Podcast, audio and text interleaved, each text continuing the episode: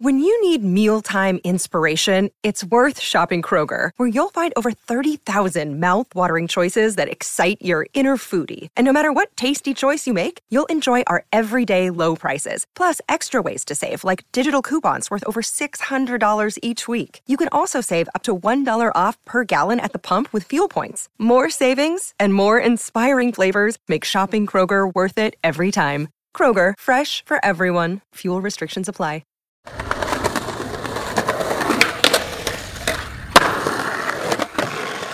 What's up, everybody? Reporting from 222 West Ortega in Santa Barbara, California, I'm George Nagai, and this is Talking Schmidt. Today on the show is Tony Tu. T2 was born in Vietnam and moved to San Francisco as a young child. There in the city is where he started skating. After high school, Tony thought about hanging it up right before moving to Santa Barbara to start college. But when I moved down to Santa Barbara, I just met more skaters and I was having so much fun. I, I could not. It was like a, a, an addiction I can give up. Once he relocated to Santa Barbara, I met him skating at the infamous Powell Skate Zone. We've been best of friends ever since. He went on to turn pro for Santa Cruz Skateboards, was part of our illustrious Shorties family, and was once credited by the Felper as having one of the best kickflips in the biz. So here you go, everybody. Tony Tu. This is Tony 2, and you're listening to Talking Schmidt. It's cool, like tonight is the night. Here we go again. Just give it the old college try right here. Oh, big dog's in. 96 times, Schmitty. Thanks, Schmitty. We on? Schmitty? Talking Schmidt. That's called go to the hospital, bitch. I'd be shit my pants, man. Your Rolodex is fucking deep. I don't give a fuck about your fucking multi-million dollar numbers. Who is this guy? Thinks he's tough shit. What's up? Let's hear it for Greg Smith. Yay!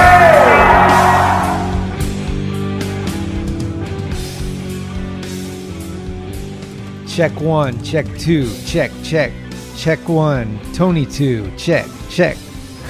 you ever had that one before? Uh-uh. We're here with Tony two down in what is this? Woodside, Redwood City. It's, it's still called Redwood City. Just Really? moved down here a couple weeks ago, Nice. and uh, it was a big decision to move away from the city. Since my, my wife Liz works down uh, in Menlo Park, we decided to move the whole family down, and I switched jobs, and yeah, it, we're making it happen.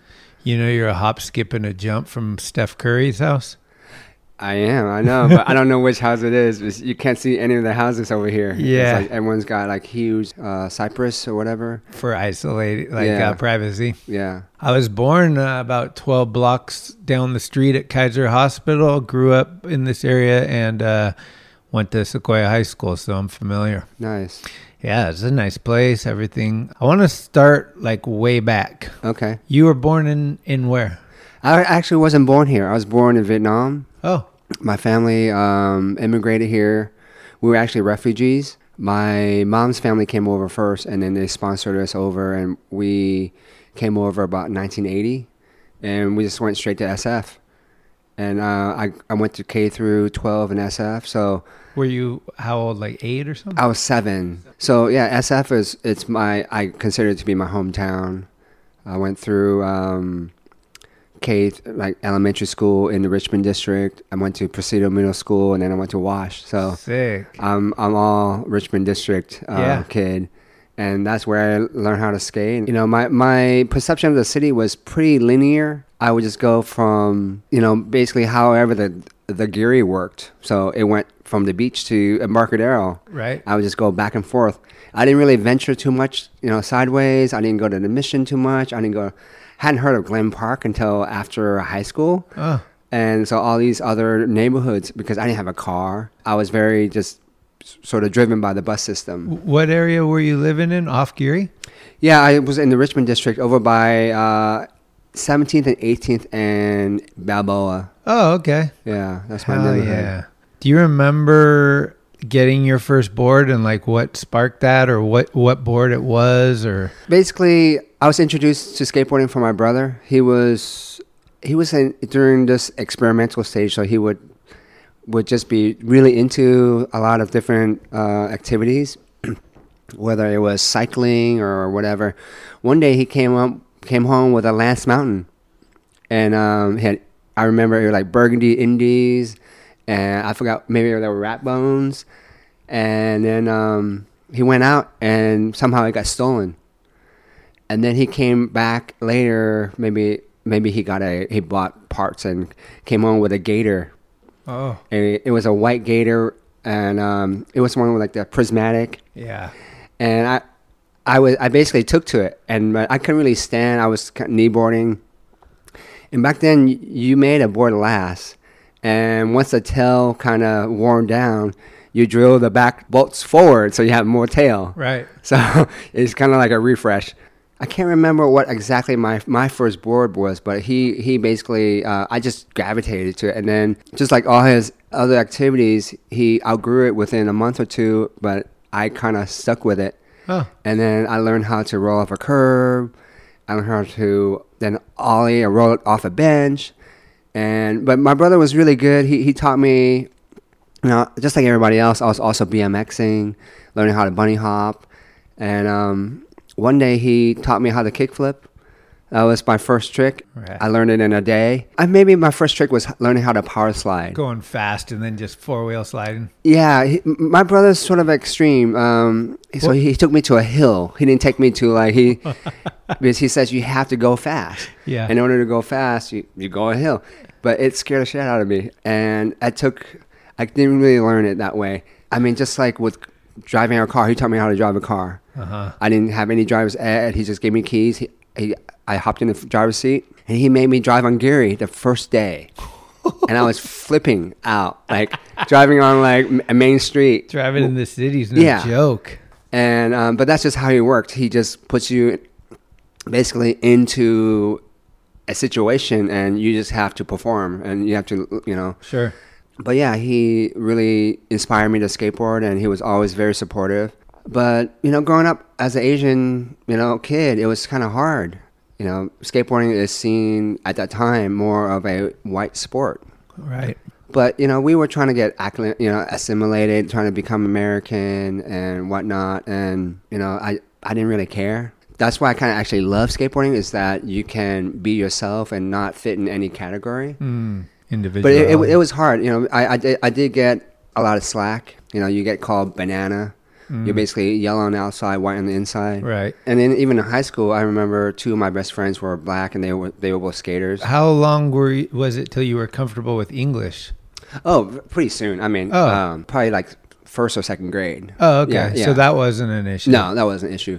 But just the culture was very different, and most of my friends were Asian still because the Richmond district is mostly Asians or Russians. Yeah. Trying to fit in with all the Asians while trying to actually skate, it's, it's it was you're going against the grain. You kind of stand out in both communities. Right. You Like your own and the skaters. You're like, right. everyone's looking at you like, what's this dude doing? Yeah, and because of that, you kind of outgrow your your sort of cohort a lot because you know you would skateboard and then and you, you might meet a couple of friends and then maybe if they were Asian or whatever, they would just kind of like skateboard for six months or a year and then they drop off and then you had to find new friends if you wanted to c- continue. Yeah. But it made you evolve. It made you really open to meeting new people and being friendly and just kind of accepting others as who they are, not how they look. Right. I would think that maybe the parental units might, their discipline might be part of the process of you not skating too long. They're really Mm-hmm. kind of wanting you to be educated and they have this uh, expectation of you. Right. Is that fair? That is totally on it. Um, yeah, Asians really promote education, and skateboarding is seen as a toy. Yeah. And just like just the the words they use, you know, are you going to play skateboard? Right. You know, you know, it's not are you going skateboarding? It's like Yeah. are you going to play skateboard? Yeah. It's like are you going to play with Legos? Yeah. Um, they don't see it as a profession or has any sort of uh, longevity to to that extent. Also, my parents, being Asian parents, also immigrants, is very they were very strict. Uh huh. I was never allowed to sleep over, even through high school. Oh, wow. Basically, if I didn't come home for dinner, I wouldn't eat. So I came home for dinner, Yeah. and af- after I ate dinner, I stayed home. Uh-huh. And so that limit how much I can do, and um, the nightlife was very limited. sure. But it also kept me out of trouble. But my, my parents, again, they also saw it as a dangerous sport. yeah. A lot of times they would either hide my skateboard. One time, my my my mom just threw my skateboard in her trunk and drove off with it. And then I didn't have a skateboard for the day. So it was like, okay, I wasn't going skating. and then I was kind of wised up, and then I had two skateboards. I had one at school Uh, and one at home. And one time she locked my skateboard in the garage closet, and I like MacGyvered my shoelaces and then picked the lock. Like I just basically looped my laces around the, the latch and pulled it Yeah. as I pulled the door. And it opened. But, you know, they, they, they knew exactly what I was doing. I, I couldn't keep secrets from them. They knew exactly how much I was skateboarding. Um, they didn't like it, per se. Uh-huh. Fast forwarding, I felt like I had to give it up once I finished high school because it didn't seem like it was a long-term career choice. But when I moved down to Santa Barbara, I just met more skaters, and I was having so much fun. I, I could not. It was like a, a, an addiction I can give up. Yeah. that's jumping way ahead. But Right. When your brother taught you the kickflip, right? Uh, looking back at that, between what he told you and what you know, what would you tell somebody that's trying to learn how to do a kickflip?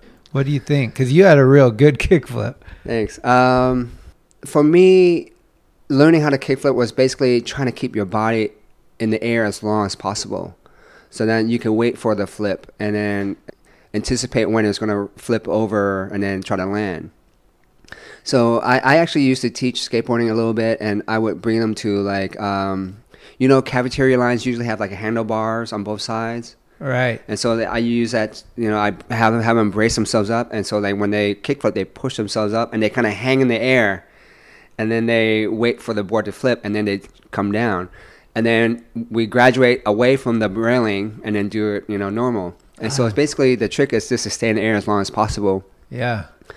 But then beyond that, I always looked at the kickflip as I wanted to level out the, the, the, the board in the air so it would either be flat or even sometimes boned out. Uh huh.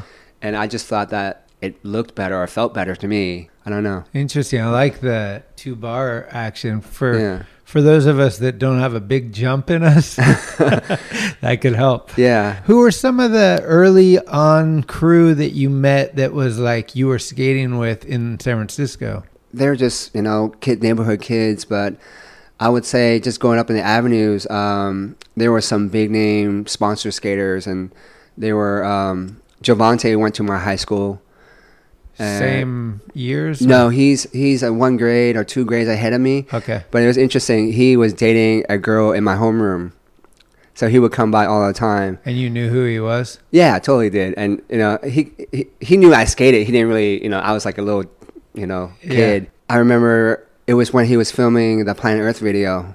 And then his girlfriend at the time, I don't know if I have this right, but I think the his girlfriend at the time got mad because, you know, he was like, the girls, the girls. I don't even remember that video part. Yeah. I remember him getting a lot of world stuff, and he, he used to um, sell us stickers, sticker packs. But he also used to, you know, hook me up with boards. But there was also Phil Chen. I don't know if you know him. Yeah, he was like ponds. stylish guy, and you know, I still keep in touch with him a little bit on social media. He's doing very well. Oh, cool. He's a real estate agent, like doing Yeah. very well. Nice. But then like Rick Ibaseta, he went to Lincoln. So a friend of mine, this guy named Heath, he lived on Second and Clement or California, and he had a quarter pipe, and it was a good quarter pipe. It was built very well, super sturdy, heavy, but he also had wheels connected to it. So once you tipped it, you can roll it. And so we would roll it to Roosevelt, and um, Phil Chen used to live around, or and Jovontae used to live in the early avenues as well. Oh. And so um, they would come by and they they would basically, hey, can we skate your quarter pipe? And we would roll it to to Roosevelt, and I would watch all these sponsored skaters ripping up this this ramp. Right. I, I remember seeing like Noah Peacock and Sean Martin. I totally love Sean Martin's style. Yeah, it was like sick. so so rad. I think one day it was Noah Peacock was learning how to do a blunt fakie, and I just thought it was like the scariest trick ever. Right. And I didn't really skate with those guys, but you know, I sort of looked at them, like definitely idolized them, and uh, I would see them in the distance. So you were aware of like who good skaters were that lived in your vicinity, like uh, Mike York, Tommy Guerrero, uh, I, I knew of Tommy, um, and I knew of Mike Carroll. Mike Carroll. I remember going to this contest in Civic Center. It was like the auditorium. It was it was sponsored by Crush, like the the soda, Uh huh. and um, I think Kamal was there too. I think he took first place in, in that age group. Oh. Um, but I think there was something some issue where with his age, and so they took his trophy away. I don't know, but I remember um, and Mike Carroll finished first in his uh, division, and he was. I was most impressed with his ollie skills, because I remember seeing Mike Carroll and Mike uh, and Tommy Guerrero at uh, Fort Miley. Right. But the bottom part where they had that like the little bump, and they would boost out of there. Oh yeah. And so we used to call big jumps ollie boost. Uh huh. So because you're boosting off like like a launch ramp, and Right. that's what we used to call it. We used to call it ollie boost, but it's like a type of ollie because you're getting extra air, and we were always like so amazed how they could connect their board to their feet the whole time. Yeah. Because we were like learning how to ollie one deck, you know, and they're ollieing like three or four feet. Yeah. So we were like, wow, that's amazing. Fuck. What do you remember going to skate shops? Were you going to Concrete Jungle or uh, Skates on Haight or some? Where would you go? I went to Concrete Jungle once, I believe. Yeah, I remember. Um, it was probably my birthday, and my brother bought me a Santa Cruz like a half moon logo, and then Bullet sixty six, uh, sh- one the one with a shield. Uh-huh. And I, I fucking love that shirt. I didn't really go there too much. My, my shop was more FTC. I would go to the early FTC over on Bush and um, v- near Van Ness Oh, okay. and um, I think some of the other podcasters talked about that. And uh, Was it used Ken to be, there? Yeah, he was super young. It was run by his dad and his mom Kim, and the skateboard area was just in the back. And one of my friends, a skater at the time, this kid named Benson Wong, he's he's still he's like into, really into cycling now, but he was notorious, uh, at least in my eyes, for like switching out his boards pretty fast. I mean, back then it was if you were a not non skateboarder, you switch out your board, you know, three weeks to a month. That's fast. Yeah. You know, I would probably have my board for like six months or a year. So he was always buying boards, and I would buy his used decks. I remember early on, I would sometimes see Jim Thibault there, and you know, a lot of people say Jim Thibault is like the man. He's like the, the biggest heart in skateboarding. He used to give me his old hand-me-downs too, like once in a while, and I was always like super appreciative. Was this kind of when you started putting together, like, I want to get some free stuff. I want to get better at this. Like, was that even in your mind at the time, or were you just like, w- what was going on? No, um, I mean, were there video cameras at this time? Were you, was anyone filming or taking photos? Yeah, it was. I shot mostly video with with, with my friends, that, um, and I mainly filmed with the Russian twins, uh, just because they also went to my high school. Uh huh. And the Russian twins were well, these two kids who were Russian, but they also skated amazingly well. They were straight from Russia, so a lot of people didn't really understand them. I think they're kind of, I wouldn't say demonized, but definitely misunderstood Mm. they were shy, so people didn't really like say, oh, you know, like they were not very approachable or they so um, but they were so good. They were amazingly good. I actually quit skateboarding for like three or four months or five months. I was trying to apply to college and I just got really distracted. But skateboarding then, if you missed out a week or two, you were like missing out a lot. It was everything was going so progress- fast. yeah. And I remember I came back and everyone was learning switch. The twins were doing like switch and then grabbing. Like George was doing switch heel flips and grabbing indie. I was like, what? I don't even understand that. So you remember, like early on, what were some of the first free things you were getting? You mentioned Jim Thibault, yeah. Yeah, um, I, I don't really remember getting sponsored or anything yet before I left San Francisco.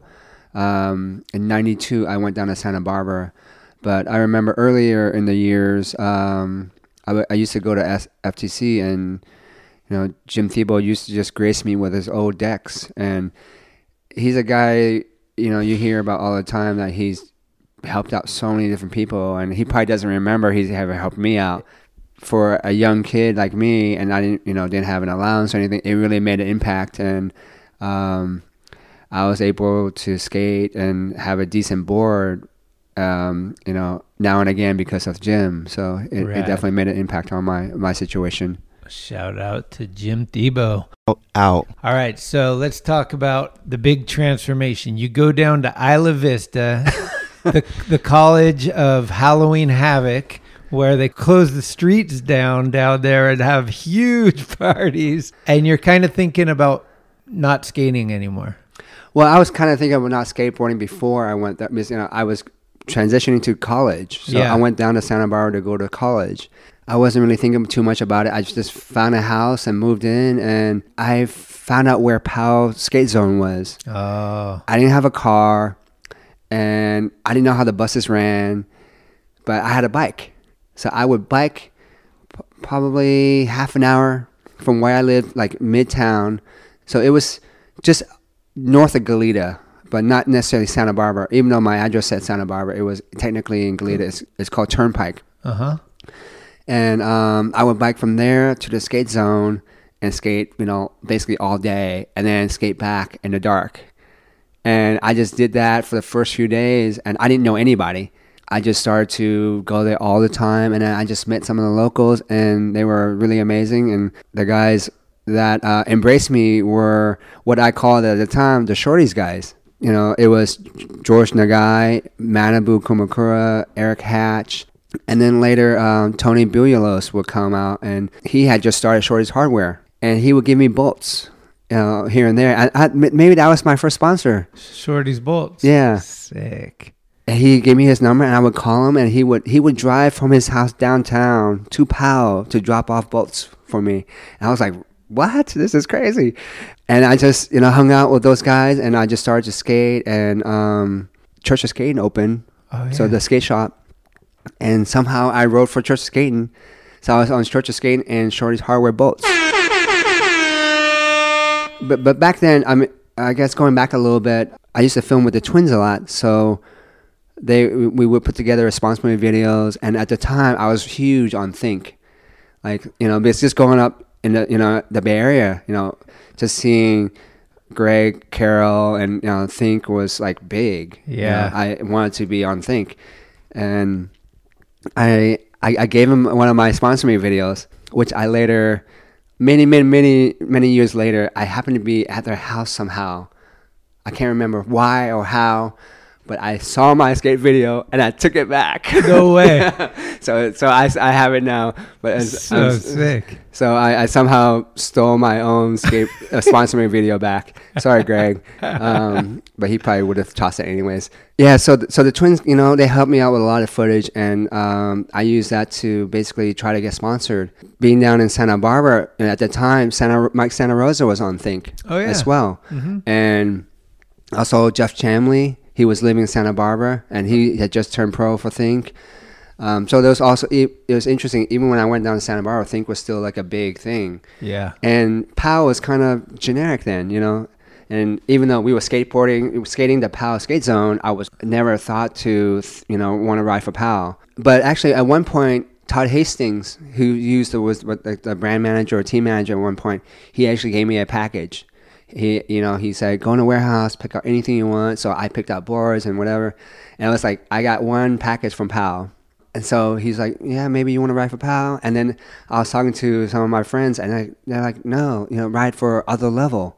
And it was my friend um, George Nagai and um, Tony Briseño and Eric Villalobos. So I said, okay, other level is basically a shoot off out of Vision. Th- It was a package deal where I can get Vision shoes. I'm like, okay, I'll get boards and shoes. Like, why not? Yeah. And then, I mean, they were terrible shoes. so I hopped on other level and I basically say, you know, Todd, I'm not going to ride for power. I'm, you know, it, I don't think I was ever on. So I basically left the flow team, if there was a flow team. Uh-huh. And then I got an other level. And then a month later, those guys that I wanted to be on with the team went to Acme. So I was like, okay. So, but I was kind of stuck on other level. And I was like, okay, whatever. I'll make the best out of it. So I just skated, skated, and I used to do CASL contests a lot, you know, because you know they would come to POW. POW was one of the major stops, Yeah. and I was also oh one actually one of my first friends was not George, it was Ty, uh, Ty Evans.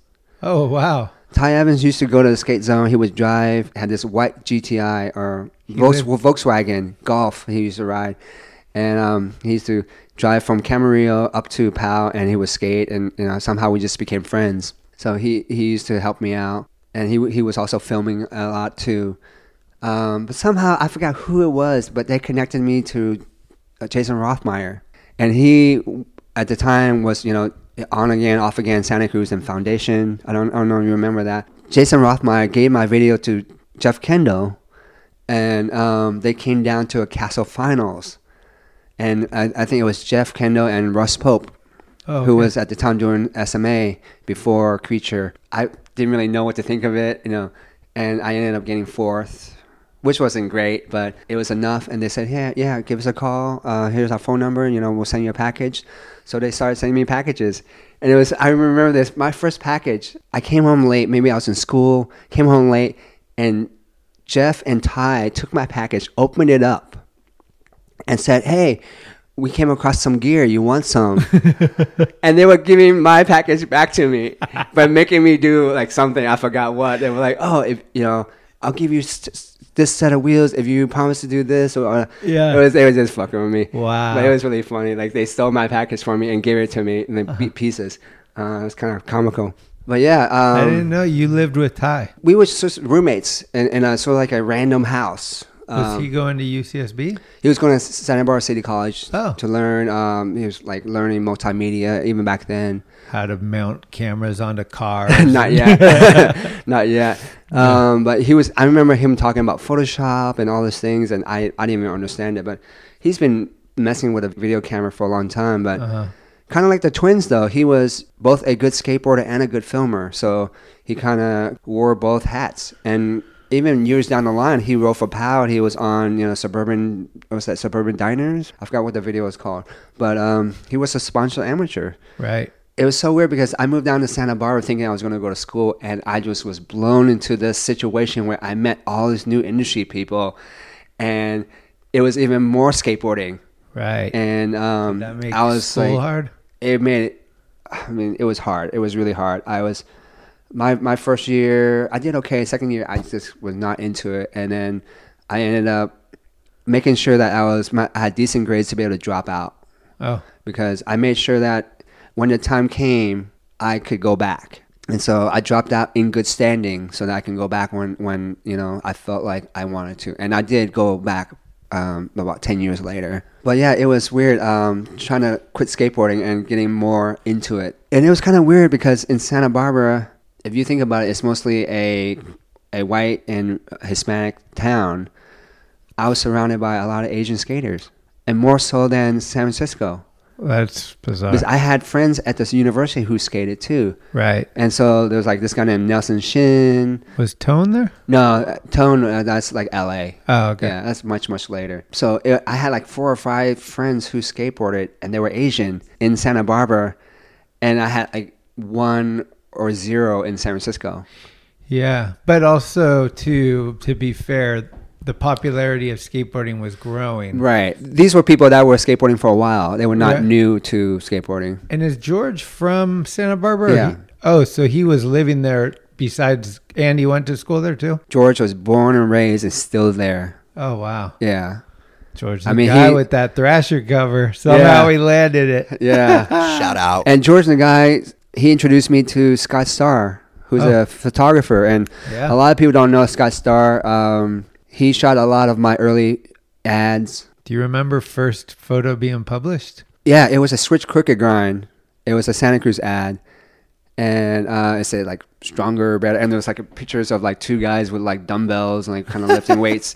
That But was your first photo ever was an ad. I think so. And was it in Thrasher or Back cover. Or Oh, back cover Thr- shit. Because Santa Cruz owned the back cover. Yeah, they And so do. my, my first ad, I think, was a back cover of Thrasher. How sick. Damn, that's pretty sick. And Scott was really cool in the sense that he he didn't use flashes; he used reflectors, and so it's a little bit non-traditional. And he also tried to shoot things from different angles, Mhm. and he's actually pretty accomplished. I think there was one year when actually Scott shot tw- six of the twelve covers of Thrasher that Mhm. year. Like it can, like people from like Hasoy and stuff. Like Yeah. He was shooting uh snowboarding too, I think, right? Mhm. Yeah. He, he was friends with the Barfoot guys or whatever. Yeah. Towards the end, he was shooting a lot of the shorty stuff in Santa Barbara. Okay. We would just call him, go find him at the beach, and you know. he lived down there? Yeah, he lived in Montecito down by the beaches, and he was always at the beach. And you know, if you can find him, then drag him over and shoot a photo, and then go back to the playing frisbees. Fuck. Oh, and to get this, the first time I met Scott Starr, it was really embarrassing. so I, I go to George's house, I meet Scott, and somehow I stepped in dog shit. And then I stepped in his car. And he's like, "What's that smell?" And I was like, "Oh shit." Literally shit. And like, it was just like the worst first impression. Damn. And I'm like trying to like get to know this photographer and I like just completely made a fool of myself. Oh man. And um but he was like cool with it. Uh, it's just like what? Why would I shoot this guy? He just brought shit into my car. Yeah. You know? But he was super nice and uh yeah, we shot a lot of stuff together over the years. How rad. And there was one shot, uh, it was a kickflip over the fence with like a bougainvillea in the background. It was like burgundy. At one point, uh, Bryce said, Don't send those to that company. Send it to us. That could have been a cover. So I was like, damn. Damn. but it was it was a inside cover of Thrasher. It was a Santa Cruz. Uh, maybe it was a direct, it was a direction ad. It was direction wheels. Okay. Basically, Jeff gave me all these choices to you know in terms of what what wheel companies and board companies. He said, okay, you're in Santa Cruz. Do you want Indies or Krux? I'm like Indy. You know, I'm Yeah. from San Francisco. I want Indies. Yeah. And he's like, do you want speed wheels or direction? I'm like, I want direction. I want like the elite stuff. You know, for me, anyways, that's what I felt like were Yeah. um, more established brands. Uh huh. And direction at the time was pretty insane. It was like Mike Crum, Chris Markovich, uh, Jeff Taylor was on there. I was probably the first AM. I can't remember. But at the time, like, he, you know, if, if you were a kid and you were given a choice between Indy and Krux, I mean, it was a no brainer for me. Much respect to Krux, but I was just like, you know, Indy, Yeah. you know. Or if it wasn't Indy, I would go Venture, Thunder, or whatever, like Right. SF truck brands. Yeah. In uh, Santa Barbara, was there any Frankie Hill sightings? Not at the time. Uh, I actually he was off the you know off the map for a while, and I actually didn't engage with uh, Frankie Hill until much later. I'll say like the early 2005. Oh, Much really? much later. Oh, wow. Yeah, Okay. it was when. Uh, this guy named Ty Khan, who, who was from Carpinteria, and he basically developed this uh, skateboarding company called Diabolico with Santarossa. Yeah. And it was at the time where once I basically I got kicked off Santa Cruz, I didn't want to linger. I didn't want to be a skater that kind of I didn't want to hold on. Uh-huh. You know, you know, I'm not saying that badly about other people who who who love skateboarding and want to continue that, but for me, like once I was no longer a pro, I didn't need to be pro anymore. I was accepting of it and I was okay with moving on. I actually made a point like I didn't want to film because I didn't want anything coming out that I thought was less than what I could do. Now thinking back, I think that is completely bullshit because I think what really matters is like, are you having fun? Yeah. It doesn't matter what tricks you're doing anymore. If you're having fun, a slappy is awesome. But the competitive nature takes over where you're Yeah. like, I raised the bar to here. I can't go backwards. Exactly. And that was what I was thinking at the time. Makes sense. And so I didn't want to go into a, a just like a little brand and you know be a pro or whatever. But so it was much, much, much later. It was in 2005 or so where I was given an opportunity to be a part of this company called Diabolico, and it was Mike Santarossa, myself, George, Jesse Sylvie, and I'm forgetting. Oh my God, uh, Mike. This gonna Mike. I can't remember his last name. And uh, we basically put money into this company where, it, well, it was Mike, George, and I put 250 in, and we basically paid for the the scan for our six screens or whatever the heat transfers, Uh-huh. and then Ty would pay for the wood and whatever, and we would get you know boards, and we were never paid, but it was just like a fun project. And Frankie Hill then got a board on that. Oh. And uh, so that's how I interacted with Frankie Hill much, much later. Like I said, like 2005 or something like that. Yeah. Yeah. Okay, cool. Did you ever meet uh, Rosa when, when the shorties days? Yeah, I did. Um, I didn't know her that well, but I would see her and I would say hi. And She was a phenom. She was, and I was, you know, also a little shy. I mean, she was gorgeous, so Uh-huh. was, I didn't want to be perving out too much. I remember the very first catalog. It was called Rosa's Secrets. Like you know, in, instead of Victoria's Secret, it was Yeah. Rosa's Secret. Right. Yeah, that's how she became really famous. And um, one of the Shorty's first sort of slogans was "Everyone needs a little nut," and like two monkeys having sex. Right. And that's why Shorty's was so awesome back then um, because I love that. they gave everything away. They ba- they probably gave eighty percent of their stock, like the the inventory f- to skaters, and they just that's how they got the word out. You know, they they they advertising slapping stuff, but it wasn't like through advertising that got their name out. It was through people like saying this is a rad company and I, Right. want to support it. I would come up to SF and I had shorty stuff and uh, I would you know give it to the Russian twins, whoever else, and um, that's I don't know. Huh. I was always really down for those guys because they really supported me early on. For sure. Do you have like a highlight of that era, like through the shorties days? Like what, like a memorable trip or just some part of being like hanging with the crew or whatever? I would say just the Church of Skating days, you know, the early days because You were in those video, yeah? Mm-hmm. I was in all six probably. Oh, sick. It was rad because if you were on the team, basically, it, Church of Skating was funded by Shorties, and Church of Skating was the warehouse. It was it was a mail order, but it was also the skate shop. Kind of like CCS, but Right. before that. Right. And because it was a mail order, they had a wide distribution and they had a lot of connections. And that's how they were able to sell the Church of Skating videos to all these shops all over.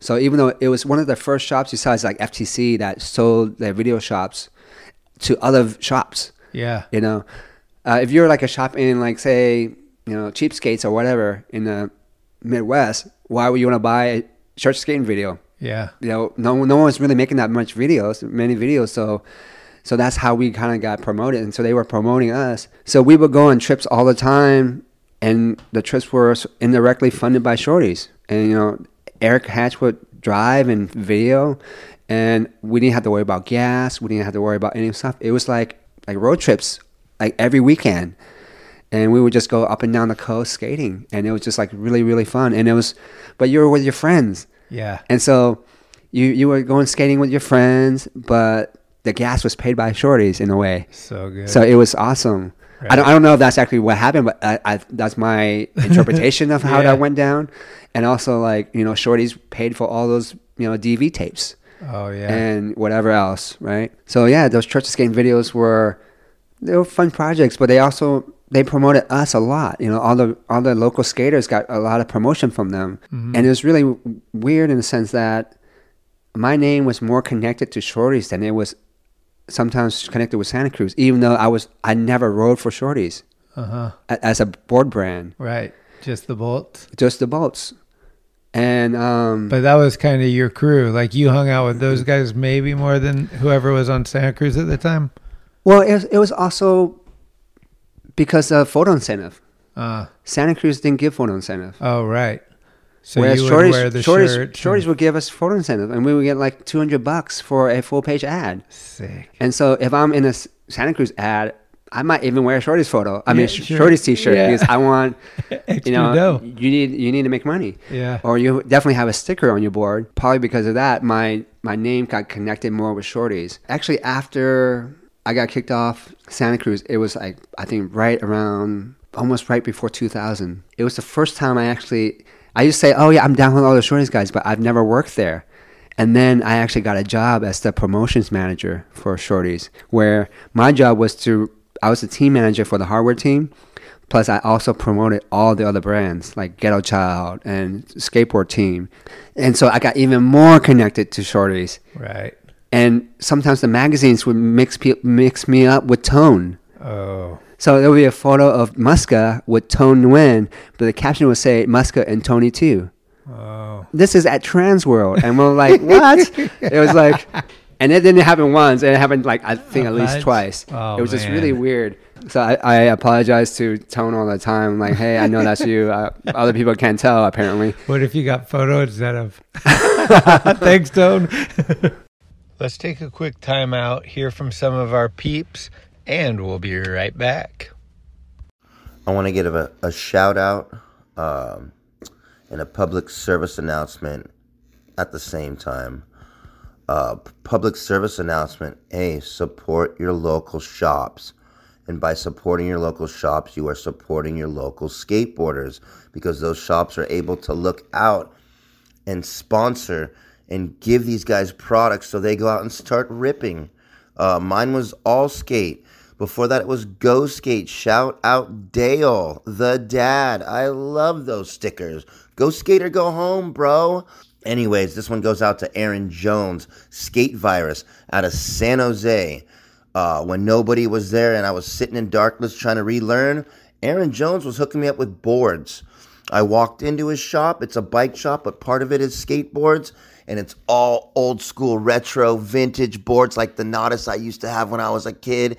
Uh, don't go buy it. I still haven't got it, but I want that Nodus glow in the dark looking one. It's so sick. Anyways, support your local skate shop. Do not support your mainstream uh, mall shops. Don't support those shops that got skateboards, but when you walk in and they look at you like you're a kook and they just want your money because they're vamped out of their minds. You know who I'm talking about, and I'm talking to you. So uh, support places like Atlas, Society, Skate Virus, Go Skate. Uh, probably rest in peace. I don't know if you're still around. Go Skate. Uh, stay up. All love. Uh, Talking Schmidt is the shit. Hey, it's Matt D at DLX Skate Shop, 1831 Market at Guerrero, as in Tommy. Come see us. Real, Antihero, Crooked, Thunder, Venture, Spitfire. We are here every day of the week except the big holidays. We've got a curb and we've got smiles on our faces. Come let us get you stoked. What happened when they kicked you off Santa Cruz? How what was the reasoning or how did that go? Did they give you a call? Did they call you into the office? Did they send you a text? And what was the reasoning? Um, you were pro, right? Yeah, I was pro. Okay. I, I was, I turned pro. I think late '97. You know, it was a short stint, like three and a half years or two and a half years. I can't remember, but I just I kind of lost motivation, and I was. I wouldn't say I wasn't much of a partier, but you know, I, I kind of had my party stage too. I just wasn't motivated anymore, and I also had some beefs with the, the team manager at the time. And then also Lance Dalgart had done an interview with me on it was like for Transworld online. And um, I said, Oh, you know, team manager is basically like a babysitter. Which you are. You know, everyone that doesn't say, you know, everyone says that, oh, I'm not a babysitter. I'm like, yeah, you are. Yeah. You know, don't try to glamorize your job. That's what you're doing. You're a babysitter.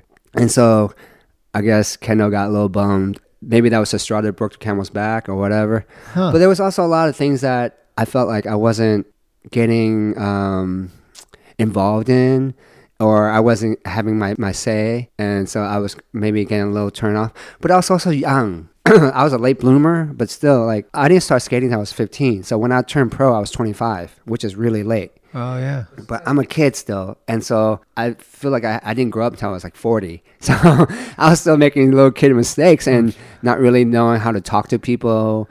And um, you know, you hear about this all this time. Like you know, a lot of the younger pro skaters, like they can be very um, just stupid or just immature. Yeah, I probably said a lot of immature, stupid stuff too. And you know, altogether, that I mean, of course, I was bummed.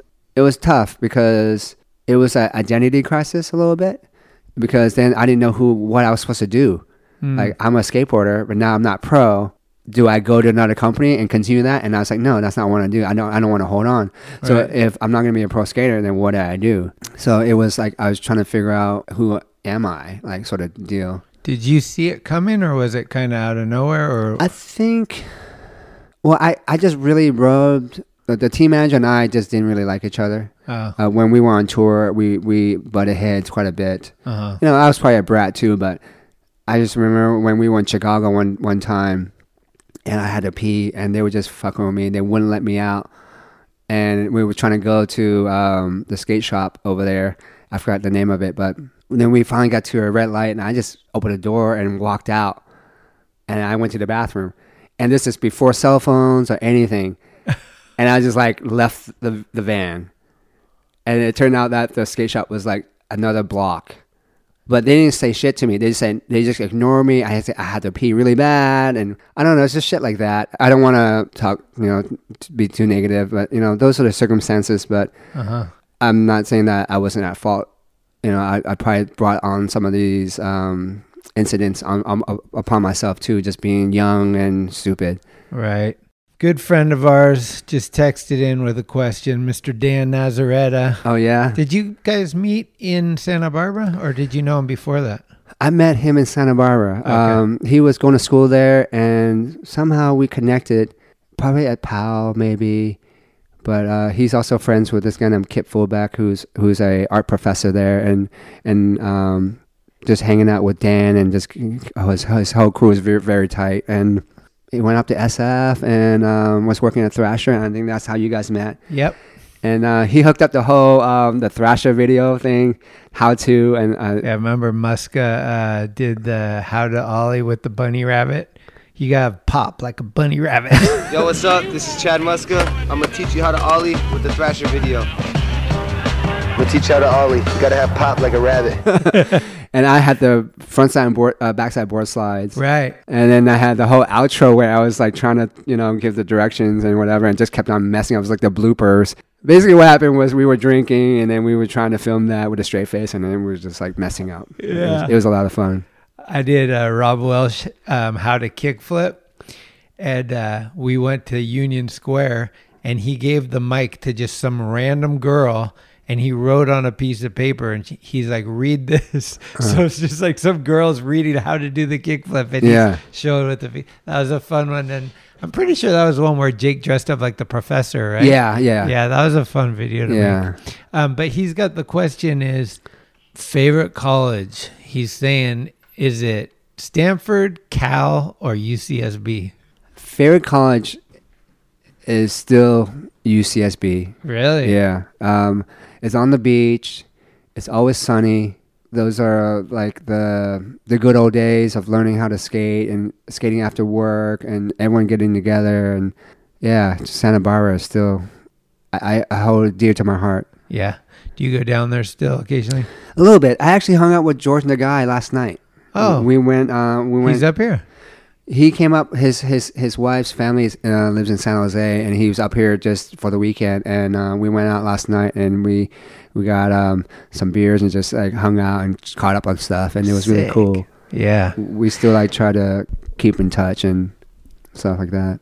I got to ask you, um, you said that growing up, you kind of had like a little bit of a sheltered as far as like being home and not partying at night and stuff.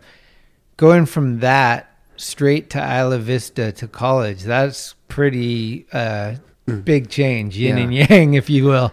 Uh, what was that like for you? Is that when you discovered drinking and stuff? I actually um, didn't drink at first for a long time. Oh. I didn't probably start drinking till maybe after I was 21 because I was so into skateboarding Oh. at one point and I didn't want to be hungover for Saturday because Saturday was such a big day and I wanted to be able to produce. And so I didn't drink on Friday nights and I, I would maybe drank Saturday night, but maybe not that much.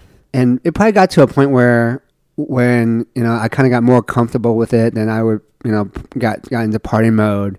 And I, I was, I, I had some notoriety for about, you know, being, being drunk at times and falling down and whatever else. but we, we all used to go out to Isla Vista on a Friday, Friday or Saturday night and in mass, like about 20 of us. And we would basically sit across, um, like 10 guys on one side of the street and 10 guys on another street. And everyone that walked by, we would just talk shit to them. And it was just, it was just kind of fun, just heckling people. Yeah. We used to do that every weekend until, until I got old. It's there's a lot of high school kids, so we were Sure. sort of over it. And I, most of us could already buy beer, so we didn't need to be in Isla Vista. Uh-huh. And I've actually only spent maybe in 18 years only three nights in Isla Vista. And Oh. one of the nights was at Dan's house. I've spent more than three nights in Isla Vista. wow. Oh, Yeah. okay. So you were on. The, you were outside. Yeah, I was always living downtown, midtown. Um, yeah, there there were certainly times where, um, and that's kind of how I got sort of a nick, you know, Terminator as a nickname. Is I used to get you know into party mode, Uh-huh. and but luckily I people confuse me with Manabu, so sometimes I would do bad stuff and he would get the heat for it. But also like they say, oh yeah, we saw Manabu doing lip slides at San Marcos. Right. And he was like, uh, that wasn't me. But yeah, we, we were thinking about getting a shirt that said, um, I am, and it was like, you know, my name, then Manabu's name, then George's name. And it would like check all three. That's amazing. So- Did you have you ever had a hangover? A hangover? Yeah, surely. Nazaretta claims he's never had one. Oh, really? Yeah, he he's one of those freaks that says he can drink and he just wakes up he's Hmm, fine. I don't think so. That's why I stopped drinking. Actually, one of my best skateboarding days was when I was hungover. Really? And I, I'll tell you why. It's because I was so hungover that I didn't have any expectations about doing anything. And so I approached the day like, oh, I could ollie, oh, and it doesn't hurt. I'm having fun. And it was like the littlest things made me happy. Sure. Because usually I was I had all these things I wanted to do. I, I have like, you know, like all these like a whole list of items I wanted to do, and it was like, I was work. I was in work mode. And when I was hungover, I'm just I'm just gonna enjoy the day, and it was like so awesome. Uh-huh. So it really is like perspective, like because I didn't have any expectations, everything was was cool. Yeah. But that was you know that was a weird. That's just one random hungover day. Yeah, I remember when I was younger and just getting into drinking, watching other people hungover, ripping, or even sometimes drunk. I think that kind of like sparked me to want to do like I, that was my mentality. Like it was so crazy. But you would see dudes I, I don't even know who in particular, but it was like, holy smokes. We went out partying all night last night, and then the next day, this guy's ripping and he's sweating it out. mm-hmm. But uh, well, it's just like um, I remember going to Tampa Pro. I had heard Andrew Reynolds. I was in the first heat. I just flown out there. It was my first. I, I went to Tampa Am because Kendall said, you know, you can't turn pro unless you do Tampa Am. And then a month later, it was Tampa Pro. So I did Tampa Am and Pro like back to back months. but I remember going to the Pro and I had heard that I was in the first heat with Andrew Reynolds. Fuck. And he partied till like four or five in the morning, and the heat was at ten o'clock. so I'm thinking seven o'clock Western time. I never skateboard before noon, so I'm like, there's no way Andrew's gonna do well. He qualified first. Yeah. So I was like, damn. That's insane. Right. Those guys. Oh but you know man. what? My favorite thing to do sometimes is drinking and skating it in mini ramp. Oh yeah. Because it's it's just like on a sunny day, you're just drinking a beer and just like gradually. Yeah. And it's it's funny like you can you're skateboarding for three or four hours and you're having so much fun. You can do all these things like you're not really feeling the buzz, and then you get off your board and you can barely walk. Yeah, it's, it's trippy. It's so crazy. We used to have a ramp in our backyard, and we would do that all the time, and be like, "Holy shit, I was fine on my skateboard." Yeah, exactly. it was so weird. Yeah, I don't want to take too much of your time, but um, just to kind of fast forward to like where we are now, you've you've gotten married you've had you got some kids you you moved down to the peninsula mm-hmm. you're doing a lot of photography mm-hmm. W- what else is going on for you? Well, after uh, skateboarding, I just wanted to do something creative, and I remember just always being curious about when I was being photographed, what the photographer was doing. I remember being being on tour and like you know just watching Atiba or Brian Ueda and just seeing what they were doing. They were like just fiddling with all the, the knobs and stuff. And it was always super interesting to me. And so I used to have a point and shoot. You know, I had a Yashica T4, mm. and I would, everyone had that. Carl Zeiss Yeah. And I had two of them. I had one with black and white and one with color. And so I didn't have to, you know, switch out the, the film. Oh, nice. Yeah, I was just like super interested. And um, I wanted to just do it. And then one day I'm like, I think I'm gonna try to be a photographer and try to book gigs, and but I didn't really know how to do it, and I just faked it until I made it. I mean, what do you you do? What like you start with weddings or? I did portraits, portraits? and then uh, but now I've done I've done quite a few weddings. I've done a lot of headshots. I've done corporate work. I've done events, but with kids now, it's so hard. Um, I, my bandwidth is just like so full. I, I, I, don't really have much time to dedicate to that anymore. I, mm-hmm. I, you know, now that my kids are getting a little older, I hope to do a little bit more. Mm. There was a time where I would just be so tired. I, the last thing I want to do is like turn on my computer to do editing. Sure. You know, because a lot of people don't understand that t- snapping the photo is only like the the first part of it. Yeah. It's ten percent. Yeah you know and then the ninety percent is like the agony that you have to go through to get the photo that you want. Right. And so they don't understand that. And the way i like to edit is like i want to make it look like it hasn't been edited. Because sometimes people make it look too fake. And, and I, I made a lot of those mistakes too. And i've like learned like to not over edit i want to under edit and make it look like it's more realistic and natural. Right. And also try to like shoot it right the first time in camera and so that my post production is less yeah so learn how to do that Same with video. It's like you want the exposures to be on, you want uh, focus, all those things to be on, so there's less tweaking in the right, post production. Right, right. But I'm sure it's the same. Um, you have there's a lot of post production that people don't understand that you're doing. yeah, it's it's crazy. So your eyes are just bugging out. Need a lot of monitor time. People are like, "Oh, you're a photographer." It's like, yeah, but I'm also a a, a monitor watcher because I I have to like get the colors. I have to like crop them sometimes or go through like five thousand photos to find the one. It's about the ones. whatever it may be. Yeah, Sure. What is there anything coming up that you're excited about? Uh, yeah, I, I want to plug out my friend Sammy Baptista. Yeah, he's he just started this company with Brandon Turner called Guilt, G I L T. Yeah. And he actually put um, one of my an old photo of mine that Jake Rosenberg had shot of me. Sick. I'm doing a nose bonk on the, like the planner and Embarcadero right in front of the fountain. Uh huh. One of Sammy's friends rendered it and they made it into a shirt, and so he's selling it. So I just want to give his company a sh- shout out. I mean, his story is so amazing. I've known Sammy since he was like nine years old. You know, him going through his accident and getting like, um, you know, a third or more of his body burnt, and just coming back and seeing him skating again, it was really, really amazing. Yeah. And then him still, you know, trying to be an innovator and an entrepreneur. So it was pretty cool. We got no choice. We're, we have the creative bug, so it's like Yeah. if you're skating or not, you're always going to try to be doing something creative. The indiv- individuality, all those things, like it's like it's in our blood. Yeah. I got to give a shout out to Brandon Turner. Shout out. because he and I have a date with Wallenberg that he didn't finish last time he was here, and he was damn close. Get back here, let's get that. Um, shit, it's been cool hanging, um, catching up. Is there anything else we need to touch on before?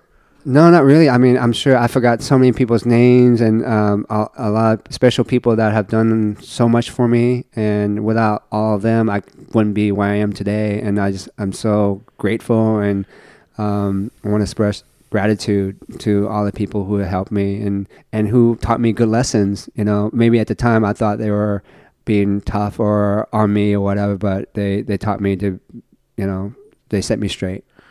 Well, I heard rumor that Aaron Meza said you were the smartest to ever go to Embarcadero, smartest EMB guys. Oh, So, really? Yeah. you got any songs uh, that you want to end this with that we can take out of here? Let's go out with uh, "Hungry Like the Wolf" because it was it was my breakout video part from Santa Cruz, and um, Ty Ty picked it out for me, and um, it was at the time I was like super hungry, and that was sort of like a theme for me. Duran So, Duran. Yeah. Wow, that's a good one. All right. Well, Tony, thanks for taking the time out. We got uh we got a little window with your kids taking a Yeah. nap, and I appreciate it. Gave me an excuse to come back to my hometown. Yeah. Redwood City, climate Yeah. best by government test. You heard it here.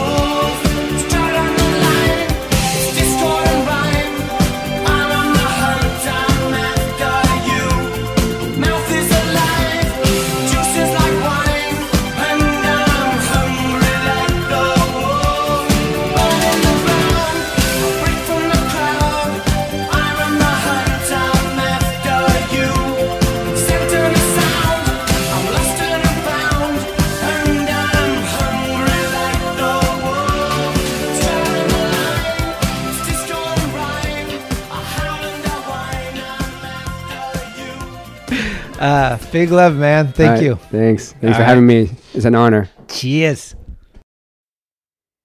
Thank you for listening to another episode of Talking Schmidt. You can subscribe to the show on iTunes, Anchor, Spotify, or anywhere you get your podcasts. When you subscribe, you'll get notifications every Tuesday of new episodes the minute they become available. Also, please leave reviews and a five star rating. It's the best way to help the show grow. All of the episodes will always remain free, but if you would like to help support the show, you can do so at talkingschmidt.com, where you can pick up some merchandise like t shirts, beanies, hats, and stickers. The website has an entire archive of all of the episodes, with extra photos and videos. Email us with any suggestions, comments, or ways that the show may have improved your life at talkingschmidt at gmail.com. All interviews are conducted, edited, and produced by Schmitty. The intro music is Mary's Cross by the band Nature. A very special shout out goes to the executive director, Cheryl Camisa. This is Talking Schmidt, where the Rolodex is deep, but the conversation is deeper.